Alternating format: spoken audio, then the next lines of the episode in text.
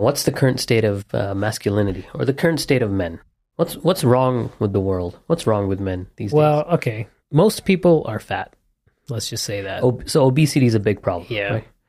Obesity is definitely a big problem. Yeah. But it's not just obesity because you can be, you know, relatively not fat, but still have a lot of issues in terms of, you know, you're watching TV and you're like your entire diet is just crappy food and your entire consumption, your entire hobby set or your your interests are all just Yeah. consumptive based, It's right? the, the underlying philosophy behind life is what's overweight yeah. or obese. There's an obese philosophy of life, which uh, in which no care or deliberation is paid to the basics of life in terms of diet, sleep, exercise, and sexuality. So the basics are autopiloted, and the superficials, what's on the periphery, there's hyper focus on the periphery and a lack of focus on the center. What do you mean by the periphery? Like, Periphery meaning things that are irrelevant for your overall well being, spiritually, physically, mentally, psychologically. The core essential components of life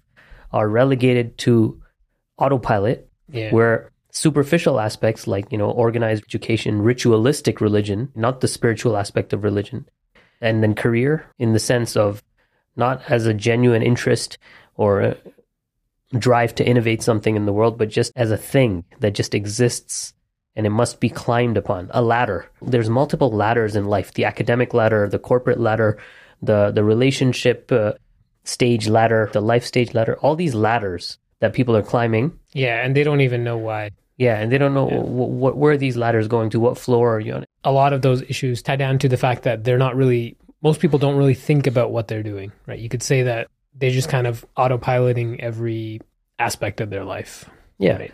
and I think there's a reason for the autopilot.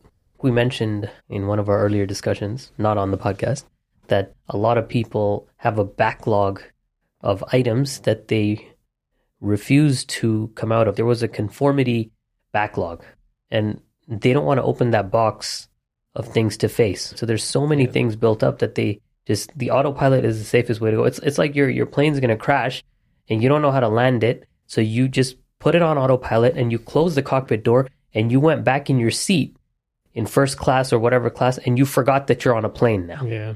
Where does that autopilot start? I feel like kindergarten where they're forcing you to ask to go to the washroom. That's where it Yeah, I mean, society is structured in a way to facilitate conformity and emasculation, Yeah. which are these kind of core drivers for autopilot. Because the only thing that can escape autopilot is the masculine force. Because women, by by nature, are more conforming and they follow, and they're not going to shake things up. Men and their masculinity driving force, whether that's the male sex drive or just the male impetus for ambition, and when that's not there, then uh, first of all, it's going to be a lot easier to conform or create conformity and uniformity control among the masses, control Yeah. the masses.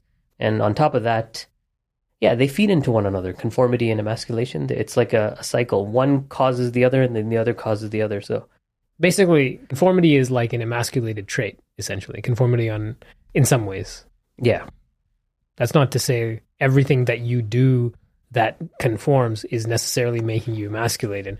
But if your actions are conforming without you even realizing it, like they're passive, like they're just conforming without it being your actual decision to do that thing, then it's kind of being conforming is a trait that an emasculated person has.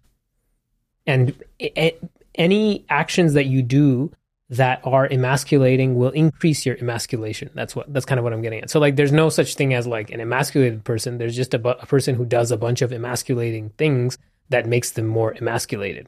So the more you conform, the more you cuck yourself, the more you do all these things, the more emasculated you become. It's not like you are emasculated because of you as an individual. You're Mm. emasculated So- because of the activities that you do. So, uh, if if there's a society in which all the norms are masculine, even then, if someone conforms to those norms, Exactly. they're Without- essentially still emasculated. yeah, if you're in a masculine society and you just conform and you happen to do all these masculine things, I mean, you'll still be better off because at least the things that you're conforming to are not emasculating. Yeah. Here you got the double whammy. You're you're conforming, which is emasculating, and then you're conforming to an emasculated behavior. So it's like you're a guy who you know shaves his face, which is conforming to, you know, generally most people are clean shaven. And then it's also emasculating to have a clean shaven. Exactly. Yeah. So it's a double whammy. Yeah. And and that's the thing. So the, the, the essential component of masculinity is that you don't conformity doesn't factor into anything. Yeah. Right. You make your own independent decisions. You factor in